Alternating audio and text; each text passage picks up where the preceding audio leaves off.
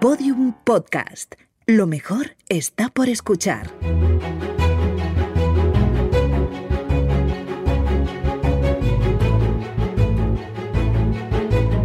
Historia de España para selectividad. Un podcast de Juan Jesús Pleguezuelos.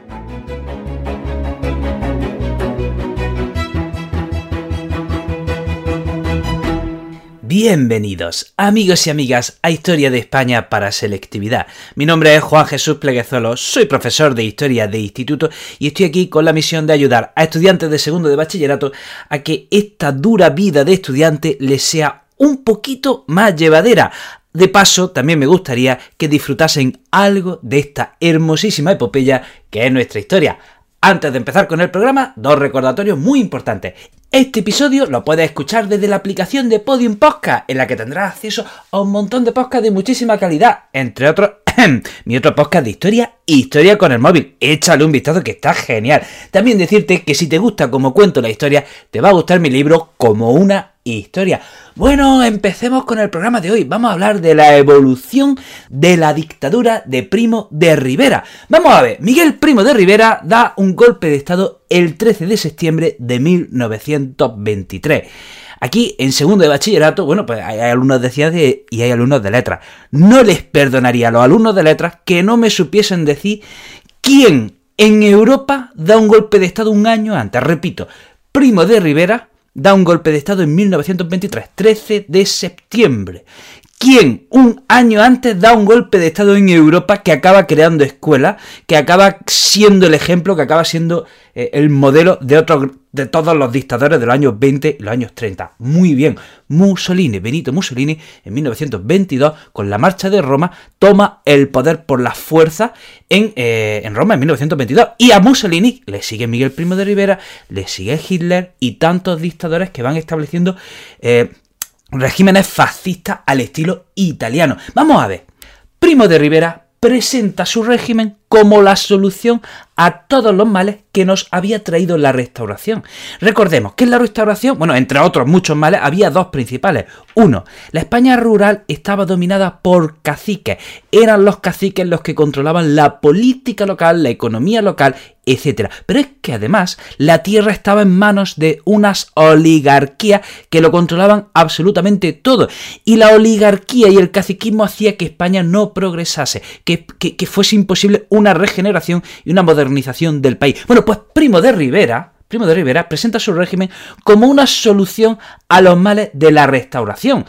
Eh, bueno, hoy, hoy, hoy, hoy, vamos a, hoy va de preguntas la cosa. Vamos a ver, recuerden, recuerden, recuerden. Señores, desastre del 98. España pierde Cuba, Puerto Rico y Filipinas. España toca fondo. De acuerdo.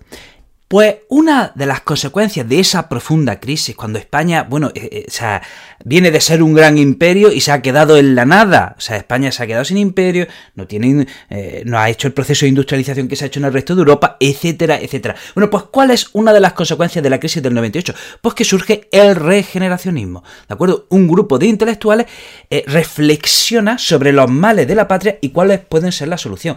¿Quién era el líder del regeneracionismo? Vamos, dímelo, dímelo, que ahora mismo, como no me digas quién es el líder del regeneracionismo, te mando un suspenso moral. Vamos, dímelo. Bien, Joaquín Costa. Pues atención, Joaquín Costa habla habla de en su libro Oligarquía y Caciquismo, habla de los males de la patria y viene a decir que España necesita una especie de cirujano de hierro. Un cirujano de hierro que, conozca bien el país y que sea capaz de, de, bueno, pues de meter el bisturí y solucionar todos los problemas. ¿Qué sucede? Que Primo de Rivera, Primo de Rivera se presenta a sí mismo como ese cirujano de hierro necesario para el país, necesario para solucionar los males del país. Por eso, al inicio, Primo de Rivera presenta su régimen como un régimen de transición. ¿Eh? Él presenta su régimen como un régimen de transición. Pero bueno, ya, ya se sabe, ¿no? Una vez que se llega al poder, eh, cuesta soltarlo, ¿no? Entonces, Primo de Rivera hemos dicho que presenta su régimen para solucionar todos esos males de la restauración, que, su régimen iba a ser un régimen de transición, que se ve a sí mismo como ese cirujano de hierro del que hablaba Joaquín Costa, y bueno, hay que decir que en principio, eh, en principio, cuando eh, da ese golpe de Estado, ¿cómo es la acogida? Pues buena. Buena. La acogida a la dictadura de Primo de Rivera en 1923 es buena. Prácticamente no tiene oposición. O sea, recordemos que el régimen de la restauración ha sido un desastre, recordemos el desastre del 98, recordemos la guerra de Marruecos, ¿eh? que está siendo una serie de catastróficas desdichas, eh, desastre del Barranco del Lobo, desastre de Anual, eh, esto trae consigo la Semana Trágica en Barcelona, etcétera, etcétera, etcétera. Todo es un desastre, ¿de acuerdo? Entonces, ¿qué pasa? Que cuando llega la dictadura de Primo de Rivera, pues ¿quién se va a oponer? Si todo ya estaba mal, o sea, peor no se podía. Entonces, en general, se, se acoge bien. el campesinado, el medio rural acoge bien la llegada del nuevo régimen. La burguesía, especialmente la barcelonesa, también acoge bien eh, eh, la dictadura de Primo de Rivera. Los empresarios e incluso esto nos puede llamar la atención, el PSOE, el PSOE y su sindicato afín, la UGT, también apoyan la dictadura, eh, también apoyan la dictadura de Primo de Rivera. Entonces, este régimen tiene dos fases. La primera, el directorio militar, que va de 1923 a 1925, y el, director, y el directorio civil, que va de 1926 a, de 1925 a 1930. ¿De acuerdo? Entonces, directorio militar, 1923-1925. Durante dos años se declara el estado de guerra y se anula la constitución vigente ¿Eh? Ahí te he pillado, ¿eh? Ahí te he pillado. ¿Cuál es la constitución vigente en ese momento, en 1923? Muy bien, la constitución del 76. Se anula la constitución del 76 y bueno, pues como dictadura que es, se inicia un periodo de represión. Se, se, se, prohíben los partidos políticos, se clausuran las cortes, se persigue el nacionalismo, se suprime la mancomunidad de Cataluña, se persigue el movimiento obrero, pues sobre todo al Partido Comunista y a la CNT, pero sobre todo, o sea, si hablamos de directorio militar, bueno, pues ¿qué, ¿qué, significa esto? ¿Qué significa un directorio militar? Pues que el gobierno está dirigido por militares. La jerarquía del Estado está dirigida por militares. Por eso el gobierno es un gobierno compuesto por militares, por un directorio militar y además los gobernadores son todos militares. Además, se crea un partido político, se clausuran todos los partidos políticos y se crea uno que es la Unión Patriótica en 1924, a imagen y semejanza de lo que se estaba haciendo en, en la Italia fascista de Mussolini. Además, se crea el Estatuto Municipal que va a regular las competencias de los municipios. Se intenta una reforma fiscal. Eh, se reduce, y se reduce, bueno, pues la, la conflictividad social. ¿Por qué se reduce la conflictividad social? Primero, las cosas empiezan a ir bien empieza, se abre un periodo de bonanza económica. Además, hay una serie de políticas sociales y sobre todo, bueno, pues sobre todo por la represión. Se está persiguiendo al movimiento obrero, entonces digamos que se reduce la conflictividad social. ¿Y cuál es el gran éxito de Primo de Rivera? ¿Cuál es el gran éxito de Primo de Rivera? Terminar con la guerra de Marruecos terminar con la guerra de Marruecos. En una operación conjunta a Francia, eh, eh, Primo de Rivera protagoniza el desembarco de Alucema y termina con la resistencia en el protectorado de Marruecos, termina con los rebeldes, ¿de acuerdo? Y ya pacifica el protectorado. Y eso es el gran éxito de Primo de Rivera que le granjea pues eh, una gran popularidad. Recordemos que pues, lo que hemos dicho antes, que la guerra de Marruecos había sido una serie de catastróficas desdichas, imagínense, imagínense en el pueblo español, pues todo el mundo debería conocer a alguien o debería o tuvo que tener algún familiar que luchó en la guerra de Marruecos. ¿eh? Todo el mundo debió conocer a alguien, eh, tuvo, tuvo a alguien cercano que luchó en la guerra de Marruecos, entonces que Primo de Rivera terminase con esa guerra, en su momento tuvo que ser un gran éxito. Vamos a la segunda fase del régimen, el directorio civil, 1925-1930. Pues se va construyendo ese régimen a imagen de semejanza de eh, la Italia fascista de Mussolini. Por ejemplo, en 1926 se crea la Asamblea Nacional Consultiva. Entiéndanme qué es la Asamblea Nacional Consultiva. Entre comillas, con muchas comillas, como un parlamento. ¿De acuerdo? Como una especie de parlamento. Y en esa Asamblea Nacional Consultiva, los, entre comillas, diputados, ¿quiénes eran? ¿El gente elegida por el pueblo? No, eran representantes de los municipios y representantes de distintas asociaciones. También había representantes de la Unión Patriótica, o sea, los distintos colectivos de la sociedad tenían sus representantes en la Asamblea Nacional Consultiva y su función era puramente consultiva y además también tenía la función de realizar una constitución que no llega a elaborarse. ¿Quiénes estaban sobre todo también en esa Asamblea Nacional Consultiva? Pues la oligarquía. La oligarquía, la, oligarquía agraria. Tenemos que decir, bueno, pues que eh, durante este régimen se impulsa la creación de escuelas de primaria y en general hay que decir que, las cosas fueron relativamente bien durante la dictadura de Primo de Rivera. Coincidió con un periodo de bonanza económica ¿eh? y, las cosas fueron más o menos bien. La economía, la economía durante el régimen se caracteriza por la intervención estatal. ¿eh? Eh, la dictadura de Primo de, Rivera fue intervencionista. La economía estuvo absolutamente intervenida por el Estado. Por ejemplo, hay una gran política de construcción de, obras públicas. Se construyen grandes infraestructuras, se construyen carreteras, eh, trenes, eh, se construyen mm, pantanos, canales, etcétera, etcétera, etcétera. ¿Y qué pasa? ¿Qué es lo bueno que tiene la construcción de estas grandes obras públicas, sobre todo en el pasado?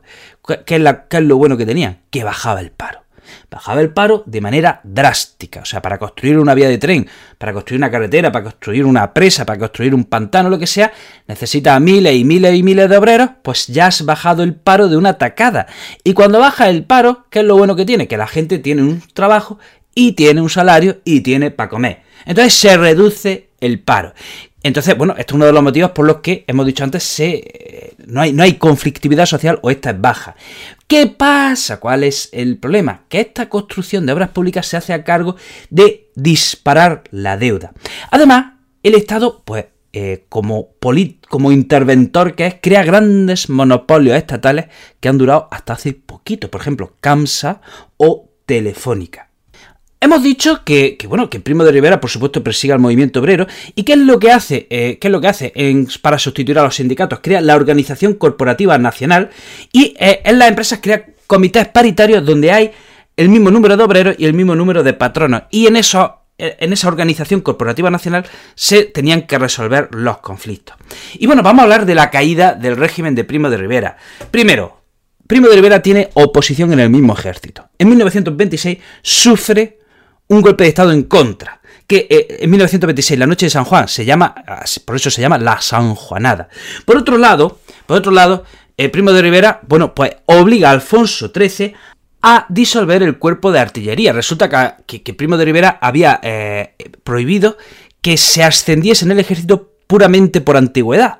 ¿De acuerdo? Antes, por, pura antigüedad, ya ascendía en el ejército, entonces ese Primo de Rivera eh, lo quita y el cuerpo de artillería se opone y, bueno, pues Primo de Rivera obliga a Alfonso XIII a eliminar el cuerpo de artillería. Entonces ya tiene a una parte del ejército en contra.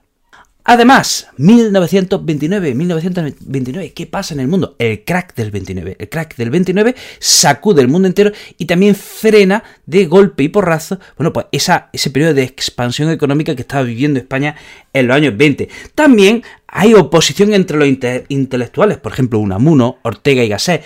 También se está gestando ya eh, el grupo opositor ya no solo a Primo de Rivera, sino también a la monarquía. en 1926 se crea la Alianza Republicana, que es una asociación de, eh, partidos republicanos que bueno, están planeando, planeando la caída de Alfonso XIII. Después de Alianza Republicana, recordemos, eh, digamos que la Alianza Republicana evoluciona en 1930 al pacto de San Sebastián, que ese será ya quien derroque a Alfonso XIII. Y finalmente, en enero, 28 de enero de 1930, eh, Primo de Rivera se da cuenta que no tiene apoyo ni dentro del ejército, ni le apoya Alfonso XIII, y Primo de Rivera dice, bueno, pues hasta aquí, hasta luego Mari Carmen, y se eh, dimite y se va a París. Bueno, hasta aquí el programa de hoy. Te recuerdo que este episodio lo puedes escuchar desde la aplicación de Podium Podcast. También decirte que estoy hiperactivo en todas mis redes sociales. Sígueme en todas ellas si quieres estar al tanto de, bueno, pues de, mis otros proyectos educativos. En Facebook soy Juan Jesús Pleguezolo.